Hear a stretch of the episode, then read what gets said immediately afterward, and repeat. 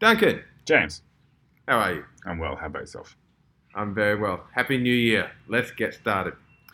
Okay, so Duncan and I have been friends for over 30 years, and we like to talk about um, key topics or ideas um, or an article that has uh, sparked our interest. So today's um, discussion is going to be around a, a particular concept that I first learned uh, while I was uh, listening or watching a lecture given by Jordan Peterson. Uh, and the, the concept is about the shadow self.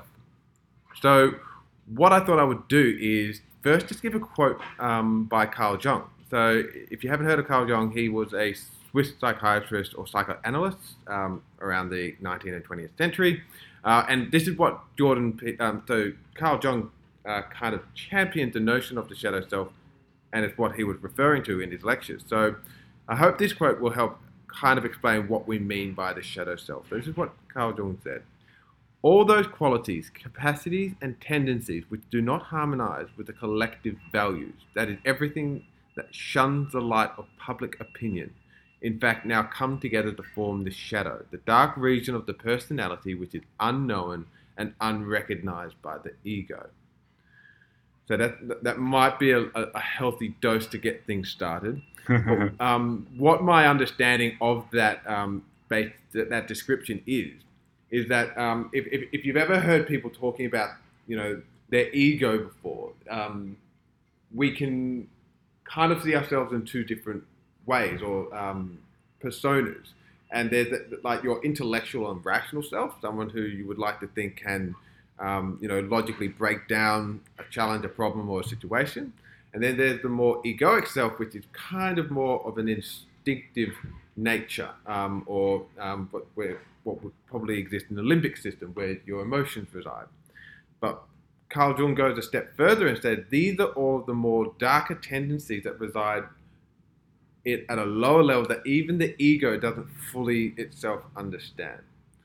So that's quite a concept. Duncan, do you have any initial thoughts on that? I actually have a totally different concept of what this means. um, um, so the first thing I would say is like, um, really, really like Jordan Peterson. However, don't agree with everything he says. And, and one of the things I've realized is I also don't agree with everything I say. Uh, and one of the mm. sort of things I think is funny is sometimes I'll be saying something and someone will point out to me, "Hey, does that actually make sense, or does that like you know have cognitive dissonance, i.e., not necessarily fit with something else you've said here?" And I'll think about it and I'll be like, "You're right." those two things don't fit together. And I'm like, hmm, what the hell does that mean? And so I find I find um, Peterson can be very thought provoking, um, and that's great. Um, but uh, you know, certainly I sort of find things that I don't agree with myself, and also hopefully you know we change your mind, you learn, um, and so mm. yeah, changing mind. So so the one of the ways I've heard this put is there's leading from the light and leading from the shadows, and so when you make a decision, there are some decisions, parts of it, which you're consciously aware of. I'm making a decision and I'm continuing and whether that's an emotional reason or a self-interest reason or a rational reason or whatever. But there are other parts where there's the shadows, and you're making a decision, and these are factors that affect your decision which you're not aware of. And so, what you do when, for instance, I don't know, if you journal, you can write about something. If you go and have a counseling session or you talk to a friend, is you might be able to illuminate some of these things. Like, ah, I didn't realize that that was sort of making me make this. And so, I think James was talking about sort of like instinct so your, your instinctual reason might be this, but you can't necessarily, or you don't understand all of it. And the parts you don't understand are in the shadow. Yeah. I think like just pulling apart what you just, um, you know, whether intuitively or not acknowledge Duncan in, in, you know in the process of like saying well I don't agree with everything Jordan Peterson says but hold on like I can also pick parts of my previous uh, um, you know ideas where I don't agree with those anymore either mm. Um, and you can do it in real time as well. And that's actually one of the things that um, Jordan Peterson was outlining in um, this particular lecture. He was talking about how he split his his psyche in two, where there was the, the, the part of him that was talking and expelling or extolling his own ideas and perspective, and then there was this other part that would just stand back, and he would call he would say it was neutrally judging and uh, and over a while, this this this side of him, listening to himself talk, would actually say, "That's not really your idea. You don't believe that. You don't know what you're talking about." Uh, and so that that kind of like yeah, it plays into this um, element that you you know that you've already observed in yourself, Duncan, that like, well, we can disagree with ourselves, and that can actually be um, quite confronting. Like I've, I've um, I know in the past that when I have said something and suddenly my brain goes like, that's not actually true. Um, it, it, it's quite confronting for me, if that makes sense. Definitely. And one of the things they say is you are not your thoughts. Um, mm. And so, I don't know, you might think about something, but you can sort of detach. And so, this is one of the, I think, tenets of mindfulness um, that you can try to try and observe your consciousness. And so there's different schools of thought. And one of the books I read recently was Robert Kegan's In Over Our Heads. And I think we're doing a podcast on that in the future. And I think he talks about the five orders of self. And one of them is like Duncan feels happy, Duncan feels sad. And the other one's Duncan's experiencing happiness, Duncan's experiencing sadness. The other one's, okay, zoom out again. What is making Duncan feel or experience happiness and sadness? Mm. And so there's all these layers. And I think that for a very long time, I was my thoughts. Duncan is happy, Duncan is sad. Um, and I thought that to make Duncan happy, as an example, I had to have external stimulus. So I don't know, catching up with James was normally a happy inducing thing. Um, but I didn't think that realize that I could originate happiness internally. I kind of thought happiness was a product of this external mm. environment, mm. and but you respond to them, not react necessarily. And so yeah. some days, if if I'm in a good mood, some stimulus, external stimulus, could be making me happy, and if I'm in a bad mood, external same external stimulus can make me sad. And I think we've all seen that. You have good, bad days. You know, well, hold up, can I be partially controlling this? And, and I think that sometimes you can. And I think part of this is mindfulness, is being able to try to push things forward, to push push through. Okay, and so I suppose part of this idea of like shadows and other things is that you can learn about yourself, but you can also, I think, affect who you become. You're not just you know fated to be in 100% nature. I think you can nurture some, but it's a combination of the two. And one of the things I think that Peterson says is if you haven't pushed your limits, do you really know where they are and do you really know who you are? And I suppose part of this also is by pushing limits, you could start to perhaps define who you are. And so, James, have you pushed the limits and do you think that this is a good idea? Right. So, this is something that um, is, is very close to home for me because this is something I feel that I witnessed external to myself every day uh, when I have um, two little girls running around the house trying to make sense of this reality we know as existence going on. And what I mean by that is, um, uh, so, so what I've come across in um, my own readings is that uh, when you are very little and very young, where you are programmed, like it is, it, it is like part of our makeup to actually find the boundaries or push, try and push beyond them to understand where they are. And so, if you don't, act, like you said, Duncan, if you don't actually seek out where the limits of uh, your capacity within your physical body, the limits of your capacity in terms of how you interact socially, or the limits of your capacity in terms of like what you're capable of in creating something, then you're not going to know what your capabilities are. Um, and I think this actually goes as far as to also understanding the nature of yourself in terms of like whether or not you are a good person. Does that make sense? Yeah, I think it does. Um, so I think that there is pros and cons to finding the boundaries, um, mm. and I think, and almost like anything, like is exercise good? Well, if good exercise is good and bad exercise is bad, and is food good? well, some food is good and some food is bad, and so I think it's not just like a blanket boundaries pushing them good, boundaries not pushing them good. Um, the first thing I sort of thought about is I think when you have a concept of a boundary, and I think this is or pushing the limits, is there is like a limit, and like once you go beyond it, like things break. And I was going to push back on that concept to begin with. To me, there's not a very like a, a very defined limit. And once you, for instance, I don't know, you're going to work as hard as you can, and then if you work a bit beyond that limit, oh crack, you know, it breaks. So to me, the line is is not really line. It's kind of like a, an area, a zone. Are you in like the pushing the limits zone? Um, because I think you know, most people might have like I don't know, university. You've got an assignment due tomorrow, and you may not have necessarily done as much preparation as you perhaps liked, and you've never worked until five a.m. in the morning before, but you managed to do it. And I think you know you're pushing the boundaries at that point. Mm. Um, and so the first concept I sort of thought of was like I don't like pushing the limits because it's like there's a limit or a boundary. It's like are you pushing yourself into like the extreme zone?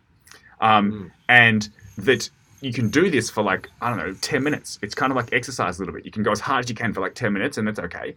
Um, but if you kept doing that for like a day, your heart might give out. um, so for me, um, the concept, uh, and I'm, I'm, sure that there's a difference. Like I don't know, maybe it's like you're in war, and the limit is I've got to shoot someone, and they die, and it's very hard to, you know, that is perhaps a very clear delineated line. But for mm. uh, you know, living in a peaceful nation in you know a, a developed world, for me, it's the, the, limits here are like, well, what should I? How much should I sleep? Like, what's the minimum I can sleep? I actually tried that, and in hindsight, was, I was thinking it was stupid because I thought, what's the maximum I could work? Yeah, yeah. So um, that, that, that goes back to um, I guess the initial premise that like Jordan Peterson was talking about in terms of pushing these limits is that um, in a practical sense, how else can you learn about who you really are if you don't know what um, I guess, are the parameters that confines you with, or that you are confined within. And so it was it was it's interesting because I remember having um, a very similar conversation with my wife about six odd years ago. Um, and it, it, was it was in a way self-serving, I will admit, but it was basically I was lamenting the fact that I felt I had never truly been pushed in my career. Um, and I, I, guess like the, the, the, extrapolation of that is I didn't truly know whether I was meeting my potential or if I was on track with my career in this particular instance. And so feeling like I've never truly been tested made me feel like I didn't truly understand where I fit or where I was in terms of my trajectory towards my potential. Mm. And it just so happened I had joined a startup at this point. So, like, you know, hindsight's a very uh, beautiful gift. Uh, but it was within the next couple of months where I was certainly pushed well beyond that limit uh, when things would routinely break and uh, it would take, you know, numerous and multiple uh, sleepless nights to fix them. Um, did I become far more intimately uh, aware of that that boundary or that limit that I was crossing uh, on a regular basis. But having gotten through that, I now had a much I felt more intimate understanding of what I was capable of in a, in a work sense. Yeah, I think um, it's true. So the first thing I wanted to say is I don't think you want to push yourself to where you break. That's just really not good. um, but I do think you can push yourself into like I don't know. I'm going to call it the extreme zone. And one of the things is that I don't know if you've never been running before your extreme zone is going to be not very extreme versus someone who runs all the time. Yeah. and then if you run a bit more, and so you can become fitter at, at, running or whatever else it is. And if you've never lifted weights before, your extreme zone is going to be pretty low. And so I think that actually by pushing into the limits, you actually grow your abilities. So your zone mm. then moves further away. And so I would say that you want to basically, I hope, also I say personal growth is one of the top three things that delivers happiness. And that Sometimes this is through pushing stuff. Now, you don't want to push stuff all day, every day. But also, I think you kind of want to have, like, hope for the best, plan for the worst. There's going to be times when things don't go great. And you want to be able to hopefully do a good job then. And so you might want to prepare a little bit. Um, so this means that, like, yeah, I'm just going to push it just to see, you know, what happens here. And so that if something bad does happen, it's not the first time you've ever had to, like, I don't know, work longer hours or deal with solving a problem in an incredibly short period of time so that you're mm. basically getting better at working in those circumstances because sometimes you can manufacture them internally and sometimes they occur externally mm. and I've, what I've sort of found is that i am not possible to make sure no really bad external things ever happen. If someone can figure that out, tell me. but you, you, don't want to have walk into something and just like it's really bad external because it'll happen from time to time, and you're like, I got no idea what to do.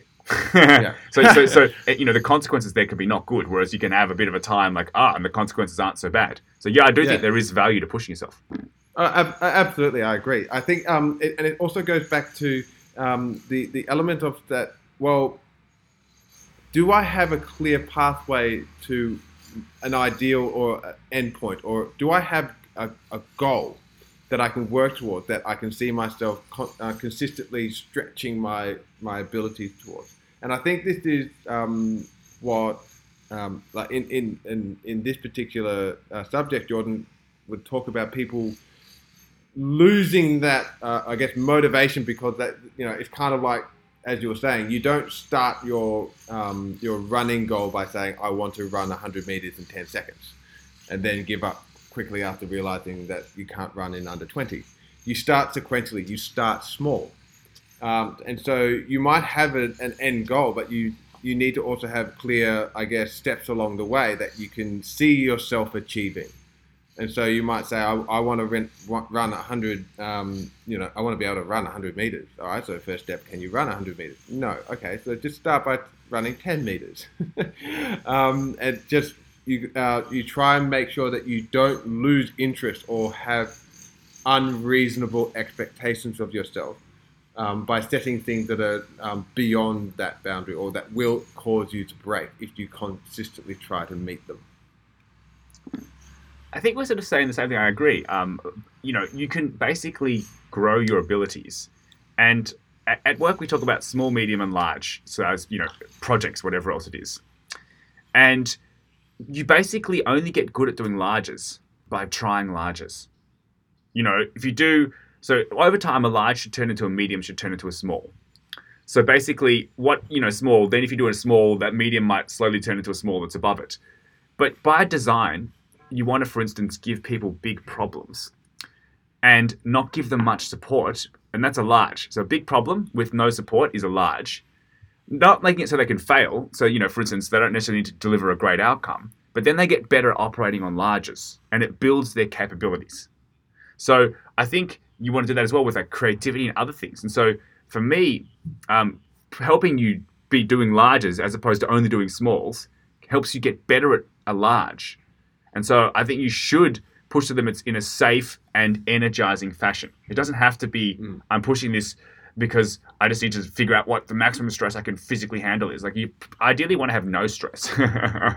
um, but uh, so this thing like um, this is slightly getting off point, but I think you want to push yourself. And I'm not a doctor, like what I'm doing, no one's going to die if I totally mess it up, right? So the actual really bad outcomes is not that bad. It's like, oh well, I'll just ask someone for some help and we'll we'll figure it out tomorrow. Like it, it honestly, yeah. like I've I've realized in the past that I thought things were really bad and they just really weren't that bad. So yeah. Yeah, no, I think um, to your point, like we're, we're on this, um, you know, very interesting tangent of talking practically at how we can level ourselves up by working or pushing ourselves as close to the limit as possible without being unreasonable and just going all the way over the edge. Um, but I want to bring it back towards, um, you know, rather than having um, uh, utilistic examples of work and um, and like your exercise routine, um, with the subject at hand of like your shadow self, understanding your yourself and your inner workings and what it means um, for you to explore that and how you can go to the limit of exploring that. And so, just one example I want to give is running this exercise of whether or not you've been tested truly around your understanding of you as a good person.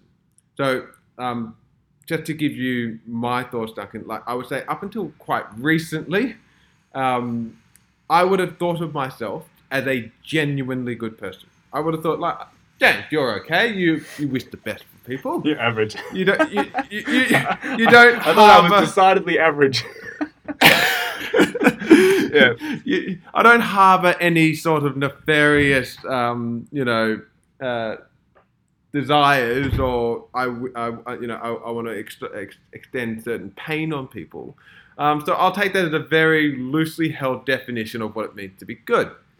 Um, but what can be quite confronting is that that's your rational brain thinking because you're applying logic on that um, on the element of the way you think you think. And remember, as you said, Duncan, you're not your thoughts.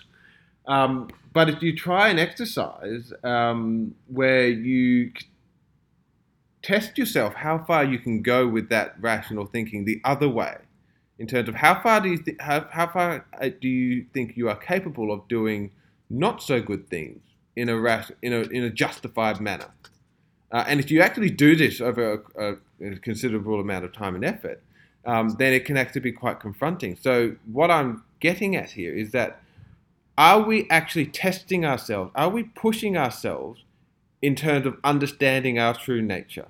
And are we actually trying to unravel what how we really think in order to um, you know to better understand the way we operate? Okay, uh, so basically, if you push yourself, do you find out whether you're good or not? Um, mm.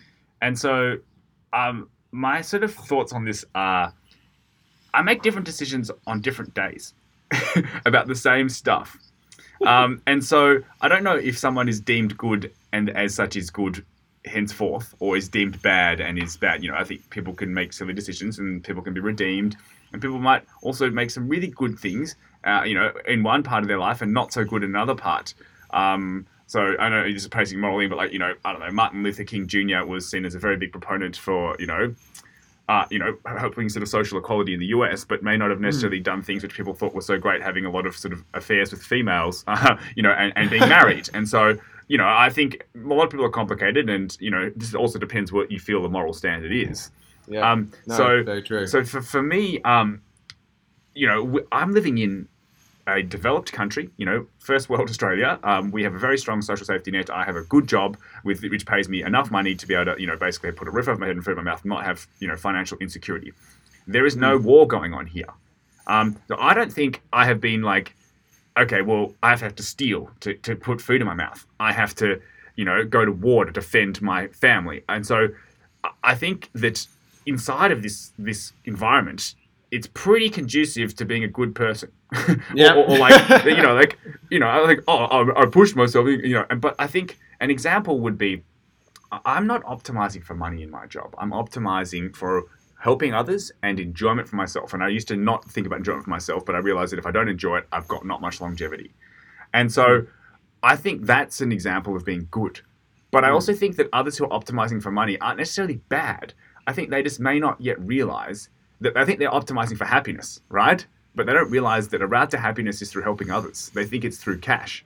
And so if you were able, so that's kind of what I thought. Like if you'd asked 15 year old Duncan what the best job was, it was the highest paid job. And now yeah. I'm like, yeah. that's ridiculous.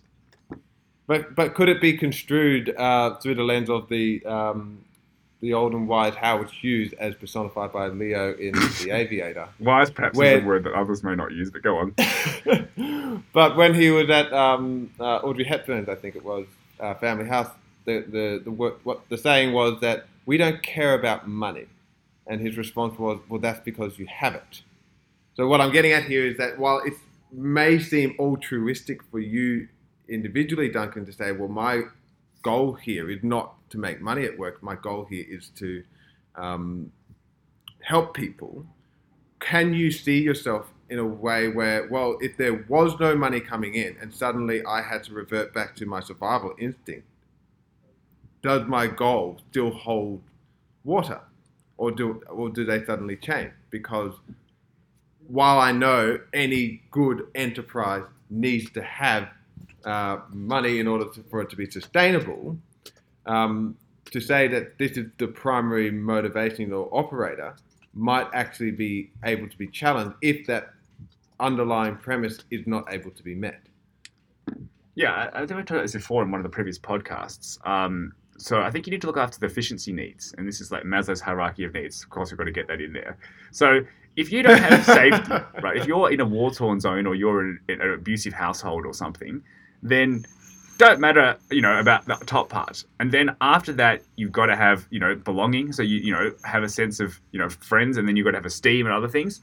So no money will make you sad. Lots of money won't make you happy. The crossover mm. point from most of the studies says that it's about fifty thousand US dollars a year that people earn uh, if you're an individual. So that you know, um, and I earn more than that. And I've personally found that I'm pretty good at finding ways to spend money on dumb stuff, but like I don't actually necessarily need more money. So for me, if I had no money, you, then yes, I think I would be doing differently. But I- I'm not optimizing for like Yeah. more. I'm like I'm above sufficiency, and so an extra Yeah. incremental money at this point doesn't really make me happier. Like Yeah. I'm going to eat the same twelve dollar lunch after this is done, and if I earned I don't know twenty thousand dollars less a year or twenty thousand dollars more a year, I'd be eating the same twelve dollar lunch. I'd be $12 working the same job. I'd be working the same hours. I'd be living in the same house. I would hopefully have the same friends. I'd be wearing the same clothes. You know, I, I don't really buy much clothes, and so for me, it's it's about you know your time is made up of life. Your life is made up of time. God, that got that one wrong. And so, Oh. um, yeah, like well, so I think once you've got those bottom things, you know, no, no food will make you sad. You know, Yeah. lots of food won't make you happy. You got to figure it out. And no, Mm. you know, money will make you sad. Lots of money won't make you happy. Uh, and so Yeah. yeah. there's a tipping point. yeah, time is made up of life. Quite um, a, a, a poignant uh, uh, philosophical um, ex- virtue there. Well, actually, you could probably say that there's something Yeah. insightful about that. I, I, I think there is. Think there the most insightful thing I've ever said was a mistake. that, that sounds about right. All you know, all That- good inventions are mistakes.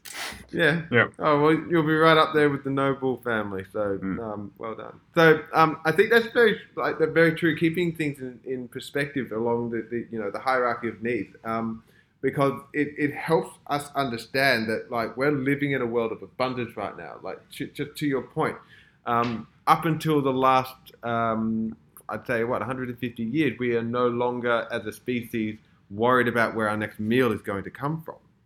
Some of Um, us are, but less and less people have, you know, f- you know. Yeah.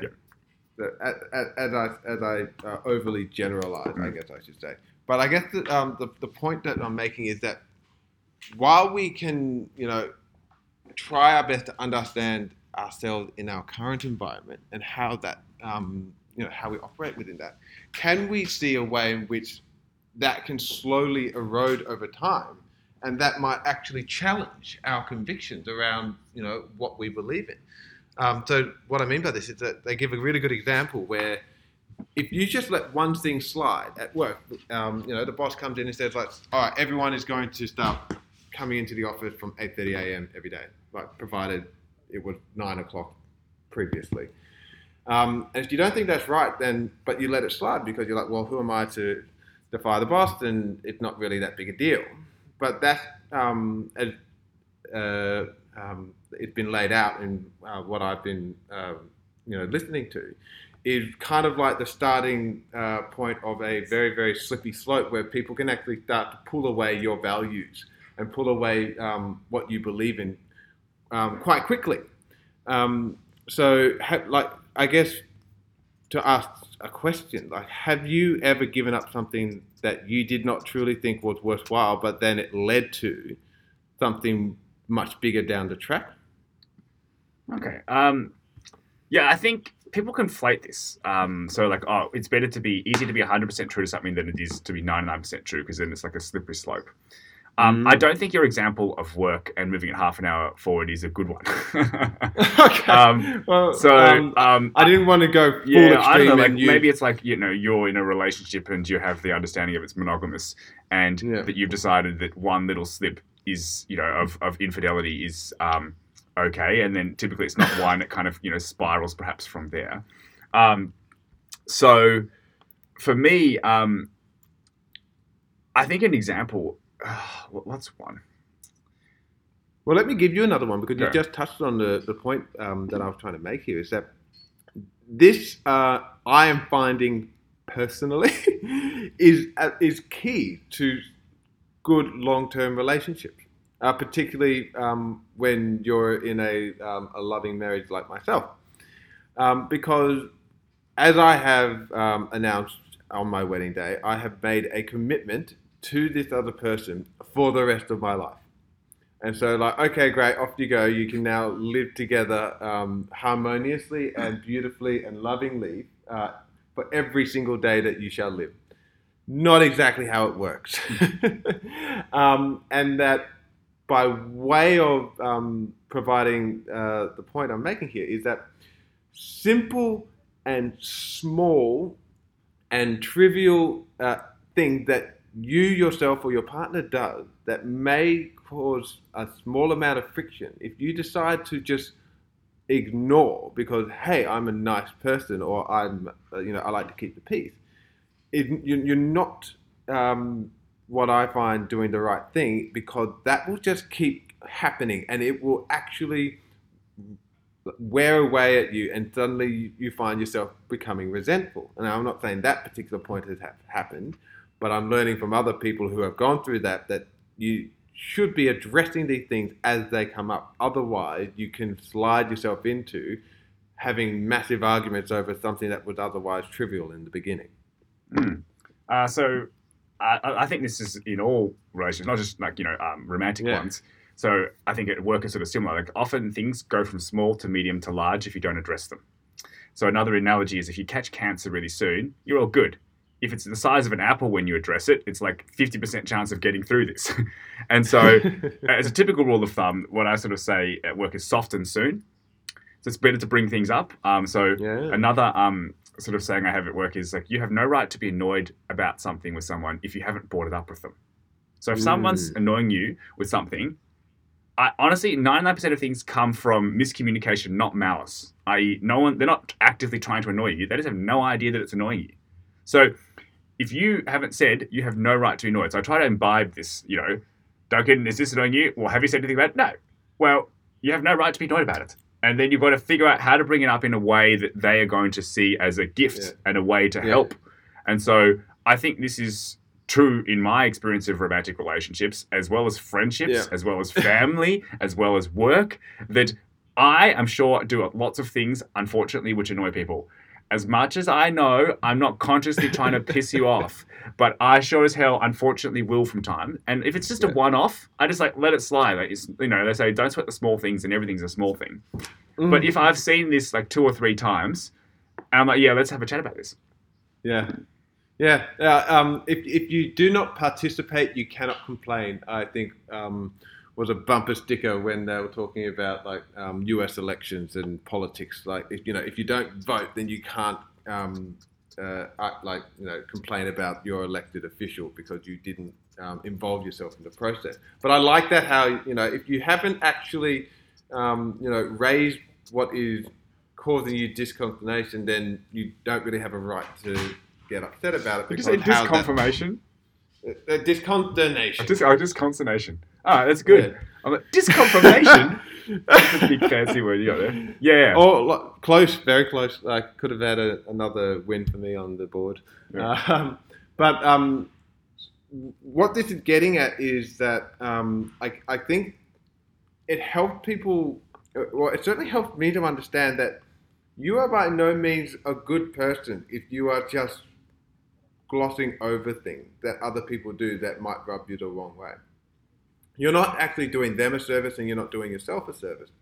Um, uh, and and um, like people have identified these as like you know the peacekeepers or um, the the codependents who like to just try and keep themselves in a good uh, relationship with the other person, um, because you owe it to yourself to um, you know have a long term relationship where you work with the other person through both of your problems together, and so it it kind of takes things away from like well a good relationship should be one that's just fun and happy and good all the time to well maybe another idea is a good relationship is where you can work together through any conflict in a constructive way. Yeah um do you want to go around annoying people all your life? Yes. Uh, yeah I, I, don't think you do. But do others annoy you? Yeah right? Yeah. You're no different to them you're annoying people all day, every day, Wait, right? What? You're not some perfect person. So this is the thing, like um, fundamental attribution error. People judge others mm. by their actions, but you judge yourself by your circumstances. Mm. So if you hmm. did that thing, it's because oh, I had to rush here or whatever else it is, you know. Um, so for instance, if someone's cut someone off in traffic, that's a, them being a pain in the ass. But if you do it, you're rushing to the hospital emergency ward. And so, for better or worse, you afford yourself all these uh, things. And, and for some reason, I find that I get annoyed about stuff that is not, I shouldn't be getting annoyed about all the time, right? and sometimes it's because I'm just being silly and I just need to stop getting annoyed about things. And other times it's because the other person has, you know, 99% and no concept that they're being annoying. And, and then 1% of the time, that person's a dickhead or being a dickhead and so you don't need them in your life. Um, and so if you do not help others know how they are annoying you, they will not stop annoying you. And mm. conversely, if others don't tell you how you're annoying them, then you will not be aware of it and won't be able to try to address it. Yep. Yep. So this is where um, it starts to prop up when somebody starts shining a light on you. Duncan, you're annoying. And James, no, you're annoying. Thanks, mate. um, and so this is where um, the shadow self rears this, um, you know, rather deformed head in a way that um, if you're like me, uh, in the past when someone shines a light on me, like my ego loves to show up and just do its, um, you know, what it does best, which is get defensive and put your back up. And it, it would kind of like the idea we talked about um, a couple of weeks ago, where if you put an idea out for uh, criticizing, people aren't criticizing your you; they're criticizing your idea. So you shouldn't take that as a personal attack. When somebody is telling you, Duncan, you're being annoying, they're not trying to attack you. They're trying to help you understand the way in which your behaving is affecting other people. I'll just jump in quickly, like generally. I think this is the, what I say before. Duncan is experiencing uh, happy. No, Duncan is happy, or Duncan is fe- experiencing happiness. You're not annoying Duncan. You are annoying me. Your action is annoying me. And I think mm. that we need to sort of switch into this and sort of see, like, oh, well, I don't want to annoy you. Um, what? Let me know why. Oh, okay. I was totally unaware of this. Mm. And so again, like um, what I've seen many times, and I have done this in the past, is just, you just don't bring it up because it's so a confrontation is difficult, and you don't want to like you know, yeah. Uh, and so it's easier to not bring something up. But that's the short term win. Second order, you know, long term outcome is this goes from a small to a medium to a large, and then you're like, this is a deal breaker. Like, basically, what happens is I, I believe you find what you're looking for you don't see what's there. So you're looking for that thing that they do which annoys you if it's come for a while because it's turned to such a sore. And you see it everywhere, all the time. Um, so a quick example of this, I've forgotten this what this cognitive bias is called. If you've ever thought about like buying a car or something, you might be saying, I'm going to buy a, a Ford Focus, like it's a little Ford, you know. And then all of a sudden you see Ford Focuses everywhere, right? Mm, yep, this yep. is not because there's more Ford Focuses. There were the same freaking number of Ford Focuses as there were before.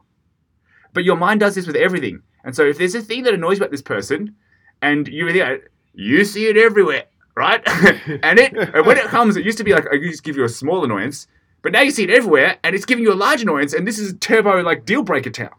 And so the only way that I've kind of you know, if for your others to be able to stop annoying you is for you to let them know why uh, they are, or for you to let it go.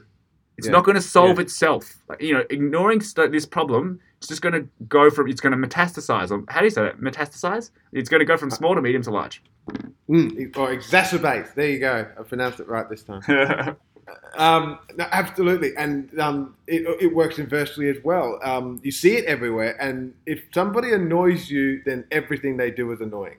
Yes. And that, and that can um, be quite destructive to your ability to form long lasting relationships because what do you do? Like someone does something annoying, you let that fester over time till they their mere um, presence is annoying and so you just sever ties with people yep. after a particular point? Or do you actually go back to the point where this uh, started and do what is, um, you know, I guess, most helpful in that phase of your relationship with that person? By pointing out things that like, I mean, you're you got to be honest with yourself. Like, maybe you are being immature or unreasonable. like, it's quite likely that can be true. Um, maybe you're not, but you're not going to discover where you sit unless you actually have a discussion with that other person to figure out, um, you know, what is causing this um, this discomfort between you. So um, I, th- I think having the ability to, or the courage even, to be very, very transparent with other people and yourself because other people will tell you that you annoy them. Like the world is a very, very good litmus test for that. Um, and just about being prepared to receive that as not as a personal attack, but as a way for you to understand more about yourself and how you are reflecting towards the outside world. Yeah. Um. So uh, what I try to repeat to myself: if you haven't bought, if something is annoying you and you haven't brought up why they're annoying you, then you have no right to be annoyed. But then even when you do, my current plan is typically soft and soon. Um, and that I think it takes between three and five times of talking to someone about this in a work context till it normally gets through. You can't be like, oh, I've said it once. Now all problems will be solved. Like I have the perfect solution. You're the antidote to this. um, so an example is, let's say you're trying to fly from New York to LA, um, and the plane is somehow heading to Florida, which is off track. I, am using the American one because we have lots of not lots. We have more overseas listeners than Australian ones. um, and what a lot of people do is they're like, "We're meant to be going to LA. Why are you going to Florida?" And then they don't say anything, and they don't say anything, and then they're almost at like Florida, and then they're like, "Okay, let's have a chat. You got to do a 90 degree turn right fucking now." And if you don't do it, big problem. So they've waited for them this small, this turned into a medium, turned into a large. And so what I've found is better is that you're heading down there and she's soft and soon and you tap them a little bit from the direction of Florida towards LA, but they're still not going the right direction. And then you tap again a little later, and after five taps, they're pointed in the right direction. Mm, and I, so, I've, yeah, if you yeah. just soft and soon and three to five, um, you know, don't expect, or at least I have not figured out how to to put things in one thing. And I know when people tell me, I think I think I understand what they've said, and then when they bring it up like two weeks later, I'm like, oh god, I, just, I totally only got a, a, portion of what they were saying. Mm, I, I've got a similar analogy about you're driving a car down the road, and even if the road is utterly straight, you can't take your hands off the wheel. You've got to keep your hands on the wheel um, because when you, lo- you when you lose focus, the car will slightly adjust itself off the side of the road and into a tree. so rather than waiting for the moment where you're off the road and about to veer directly into a tree, you need to keep your hand on the wheel at all times and do very, very light touches to the left and to the right so that you stay on point. Yeah. Um, mm, um, no, it, it, it's, yeah, it's helpful. So, so one of the things I sort of think if we sort of get back because we've gone on a very big tangent. Speaking of small, soft and soon and changing directions about the shadow self, one of the things he said is like, if you if you've never really pushed yourself, you know, do you know if you're a good person? I thought about asking this question from a different perspective, which is, what are you willing to hurt for? Mm. And this is um, from Mark Manson and The Subtle Art of Not Giving a uh, say, uh, Fuck, um, which is a very a book. I think it was like one of the most popular books in 2017. Wonderful book, have a read. Um, and I, I think people are like, I want to live a happy life, and blah, blah, blah. And it's like, well, no, no, what are you willing to hurt for? And my two cents is like, if you're not willing to hurt for anything, then you don't really care about anything. And mm. so I'm not saying that this is, you know, I want to be willing to hurt as much as possible. I mean, but in some respects, I do. Like, I want to care deeply about things and therefore have the ability to be hurt deeply by them. And if you aren't willing to hurt for anything, then are you not really living life? Are you abstaining from it? And so an mm. example is like, I would be willing to hurt for James. Um, you know, I think you want to have some good quality friendships in your life. Um, I don't think you should have one. I think that's too much. And I don't actually want more than five, really, because mm. then it's just spread too thin. And I, I sort of think there's this idea of depth and breadth, and there's some balance. You know, you don't want to have a hundred really shallow relationships, but I also don't think you want to only have one. And so I think, yeah, and what does that mean? Like, I don't know. We have some tough yeah. conversations. It means that I'd be willing to drop whatever the hell I'm doing and, and go and help him. Uh, you know, with with other things. Um, and an example from like, I think you should be willing to hurt for work. Now, I know some people say, oh no, no, you, you please, but I'm like, why not care? caring doesn't mean you can't laugh, you can't have fun. I think a lot of people do that. You know, hopefully, a lot of people want to necessarily have like a traditional view of a romantic relationship and get married. Therefore, you care about that person. That doesn't mean you can't have fun with them. That doesn't mean you can't laugh, you know, and go and you know play and, and do whatever else it is. And so I feel that this weird thing at work, it's like, ah, oh, you know, work you know, can and should be fun, and I think work can be something you care about, and therefore you should care about it. Why not? This doesn't mean you have to be serious the whole time. And so mm. for me, I do think there are some times where you want like a sugar high, uh, uh, but I also think that you should be willing to hurt for things. And so the core things I spend my time on, I, I would want to care for them and be willing to hurt for all of them. Mm. Well, um, you, you can take this back to a meta level and um, think about how whatever decision you're making, you're also deciding what not to do. Um, I really like this element, like the, the, the, the, saying I've heard of, and I, I'll, I'll, I won't resort to swearing, is, but what poo sandwich are you willing to eat? this is the worst one. Uh, no poo sandwich. I'm willing to hurt for these. like, but for example, I would not eat a poo sandwich for you, James. Done. There, there we go. That's not going to happen. it's an expression. Yeah, It's but an it's a poor one. All right, go on. um, but you have to decide. Like, if what you want is to have, you know, um, I guess you're a very, very strong and a very present, uh, uh, uh, you know, a strong presence at home in your family life, then you you may need to sacrifice time, you know, at work, which could potentially lead to sacrificing your career. Um, like to put very simply, like my partner wants to be at home with our children until they are at an age where they can go to school. Now, while that can still be a clear primary desire, there are secondary desires that means they have to get put aside because you can't do everything. You can have everything you want, but you can't do it at the same time. Uh, Einstein, I think it was. You just totally butchered that quote. it was like the worst articulation. Well, you can't have it all at once. I think it was. Yeah. Go oh, on. Oh, I'm sorry, Mr. Semantics. No, whatever. Mr. Semantics. Come on, quickly. Let- So, yeah. but like, okay, so let's take this to the next le- level, which is all right. So, what are you really willing to hurt for? Like, what level of investment do you have? Because by choosing to do that, you are going to not be able to get something else out of it. And I think this is where you kind of think about, well, it's not like, well, I want this more and I'm willing not to do that. It's how much am I willing for this to hurt me for me to continue pursuing it? And that can be relationship too.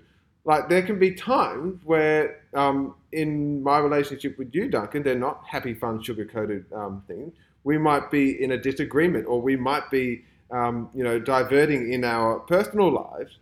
And if we don't invest back in the relationship, then they will, um, it will disappear.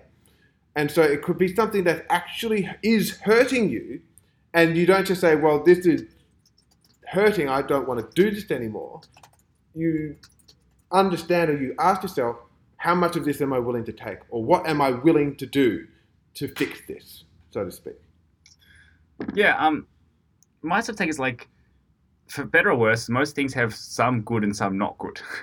um, and so um, Danny Kahneman would say that you want positive sentiment override, which means that for him that level is 75%. So 75% of the time should be good, 25% bad. And different people will have different set points for different activities. So, um, you know, so for me, um, yeah, I, I'm not sure you can get the upside without the downside. And so Mm. this is not to say that, you know, you should be wanting to to hurt, but you should be recognizing that there's going to be upside and downside. Um, Yeah. And I want to care deeply, and I think that sometimes the hurt can happen, and then you're like, it's not worth it. I just want to go to doing nothing, and and then I've sort of tried that sometimes, but like a job which I didn't care about, I would be bored stupid. And that would be much worse than, I don't know, hopefully having the hurt part be less than 25% of the time. Hmm. Um, so for me, um, I do think you want a day, you know, or two a week of just, you know, not necessarily doing stuff that you you you know, you know care deeply about, but the rest of the time, I, honestly, you want relationships. I think you want to care about yourself as well, and so look after yourself. And I think you want to care about work because you're going to spend the majority of your waking hours doing it. And so, I know that this is a somewhat luxurious thing, uh, but you know, if you're in a developed country, um, I do think it's very possible. But it's not going to happen. It's not going to fall in your lap. Um, At least that's my experience. I've had to work very hard for it. Hopefully, you, you, you might um, be, you know, have a, a lucky circumstance and it just does happen for you. But it's possible. Uh, and so, yeah, what are you willing to work for? Hurt for? I, I suppose everything you spend your time on except one or two days a week. That's my, my answer. And so yourself, your friends, your job, you know, and your family as an example. And if you want to have a family, then you should be really wanting to have it. This is not a small commitment. Un- Unless it's on Sunday, in which case everyone can sod off because Duncan's having his uh, no, no hurt day. well, my, my, my sister and brother in law have a dog. Um, and I get to see that like for two hours, like maybe once a week. And that's some pretty happy times. I, I- I- do I care for Batman? Maybe I do. Oh, anyways. Yeah. Um, I, I will say some, something very interesting came up in some um, research I've been doing recently. But like, so um, Duncan likes to talk about the positive sentiment override, um, I guess, model, which I've actually found quite useful in some of my relationships. But what this particular research did was that they applied that to long-term partnerships, or in this specific case, marriages. Uh, and so what they asked themselves was, what's the proper ratio of positive to negative uh, interactions to make a good marriage? And they looked at it and they said, well, I think it's five to one, like the um, like the, uh, the, the initial premise. And they found that there was zero correlation to a happy and successful marriage. And they thought, well, Jesus, is it ten to one then? And they looked at it again, and the data showed zero correlation. Wait. And it, it, wasn't until um, I'll, I'll, try and find the, the, um, the, what I what I found and put it in the show notes for um, people to have a look at this. But it wasn't until they realised that where they did find a correlation between positive and negative interactions was how people engaged in conflict. And so this is going back to that initial premise of like, do we view conflict as something that is negative, an attack on ourselves, or is conflict a tool for us to better understand each other? And it's actually like it, it's, it's insane. Like, um, and I'm not going to go off on a tangent, but I just want to make sure that this point is made: is that when it comes to being able to understand ourselves better and how we can manage things like the shadow self or the ego, understanding that conflict is actually a tool to better improve who you are as a person when done properly, um, I have found to be an incredible, um, I guess, hack to Im- improving my own, uh, I guess, stand in life. Yeah, I think I think conflict is the wrong word um, because it's got such a negative connotations with it. You don't learn stuff from people who agree with you. You only learn from people that don't. Mm and then you get a chance to learn why you've got points of difference. Um, and that's fun. That's really nice because if you've got some misunderstanding of something or a bad, you know, way of thinking about something, better to learn about that sooner rather than later. And so, mm. to me, um, I don't want to go around annoying people. I don't want people to go around annoying me. So if I tell them something, this is not conflict. This is an opportunity for them to grow. This is a gift. If they tell me it's not conflict. It's a way for me to give them a gift by stopping, you know, giving them a poo sandwich instead, you know. and so, for me, I think that you know there is proper conflict. Like I don't know, you're in a war or something, but less than that, you're not perfect. You're going to be needing to learn how to improve. Others aren't perfect either. And so you need to learn about yourself and about others and how to interact. And this happens through sometimes finding ways to do something you're not doing, which is good, but also sometimes to stop doing things which aren't good. Mm. And so these are opportunities for learning. These are opportunities to grow. These are not points of conflict. And I think that when anyone provides, so there's, you know, at work, if you if you had growth, that's a good thing. But in a relationship, if you have to give someone feedback, that's saying there's something wrong with them. And so the mm. whole, I think, mindset around relationships is there's meant to be some perfect snowflake that completes me. And if I'm not feeling with them, they're not the perfect snowflake. Nobody is a perfect snowflake. And everybody's going to annoy somebody at some point and be annoyed by somebody at some point. And so if you don't talk about it, why the hell do you think they're going to know that this is annoying you? This is ridiculous. That they should just know. That's you know, if someone said that at work, what what's your strategy? Just to do good. Mm. It, it, should just mm. work. Yeah. And they would be laughed in your face and you'd be told to get out and your business is going to fail. All right. Well, stay tuned for our next podcast after Cloud Streaks, Snowflakes. Actually, that's um, probably a, uh, uh, yeah, no, it's not changing its name. all right, let's do one more point and then a summary. Hey, James, what's your, right, what's your right, point? So, uh, the, the last point I wanted to make is that so here we are sitting in our comfortable chairs, intellectualizing about something that happens to you in real time, where um, you are confronted with the, I guess, the realization that you are not a perfect being and that you are actually seen as uh, annoying or cantankerous to another person. Uh, so, what I'm saying here is that while we can rationalize about what it means to take feedback on, when you are actually in the moment, if you're like me, then happy little ego person shows up very quickly.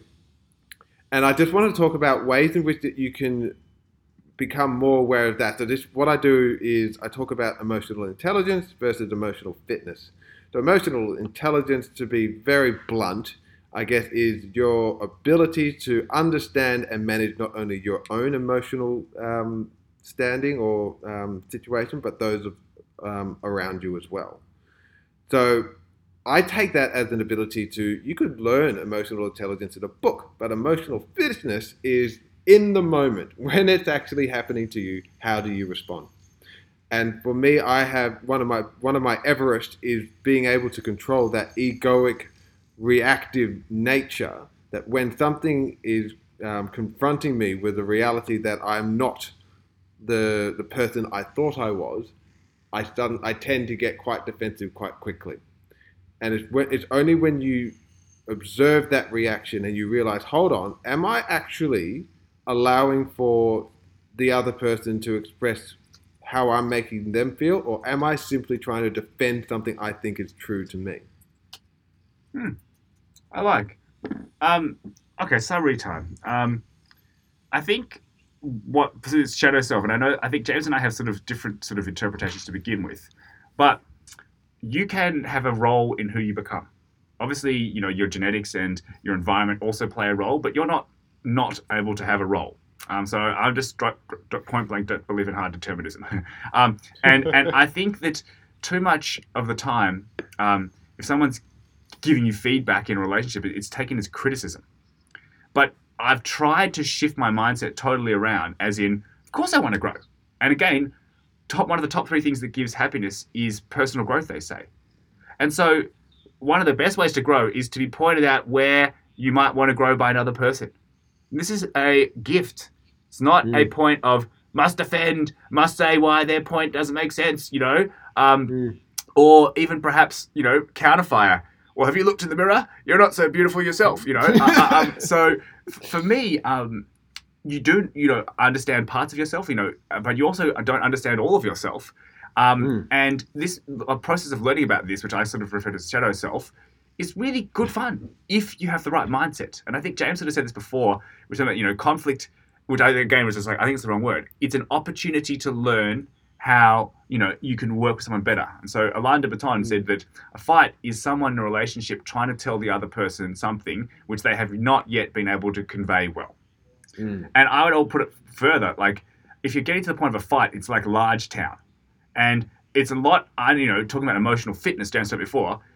It depends on the environment you're in. If the other person's really emotional and, and perhaps an elevated voice and tone and talking at you, maybe even yelling, it's very hard to be, you know, uh, you know, trying to keep yourself in check. You know, you might be sort of getting all emotional and perhaps responding in a way which you, in hindsight, you know, would not necessarily seen as good. So, anyways, mm.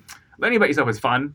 Look for people to try to give you feedback. If they do and you get all hurt and spiteful, they won't give you any more. And that means that you're going to be going around annoying people without knowing why. And mm. so, yeah. Beautiful, Duncan. I'll give you feedback later. um, Okay, so um, thoughts in the shadow self. So, um, if we just, uh, as, as, I summarized earlier um, from Jordan Peterson and Carl Jung, the shadow self is those collective values that you yourself do not necessarily hold on to consciously in your day to day dealings, but are rather suppressed at a lower level that only really rear itself when it's directly challenged. And so, the, one of the ways of trying to better understand yourself because we are supremely complex beings. Um, like I, I, I am, the more I am learning, the more I am realizing I have very little understanding of who I really am. so one of the ways of us to do this is for us to be, I guess, humble in the sense that there are large parts of ourselves that are not perfect, or to to be more specific, there are large parts of ourselves that are not, um, I guess, conducive to um, other people's uh, interaction. And we can only, well, we can bring those about and we can address them and we can um, master them only by allowing them to surface when other people are telling us something about ourselves that we don't fully understand. And I think it like um, by pushing yourself to the limit, as Duncan was saying at the beginning. Um, do you get a much better picture of you know where do you fit in with your actual well with your supposed understanding of who you are by giving yourself uh, I guess pause when other people are bringing something to your attention that might not be conflict but could be considered confrontational. There you go. Uh, is an opportunity for you to to be honest with yourself and think about how does this actually reflect on who I think I am as a person.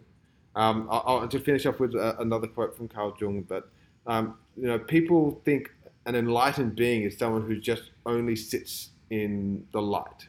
Um, but so from what Carl Jung said, he says like one does not become enlightened by imagining figures of light, but by making the darkness conscious.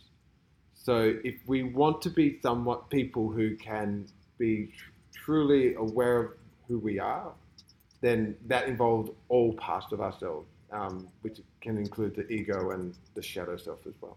Yeah. Cool. All right. Um, that's it for today. I think the next time we'll be talking about the simple art of not being miserable, which is a blog which I like. All right.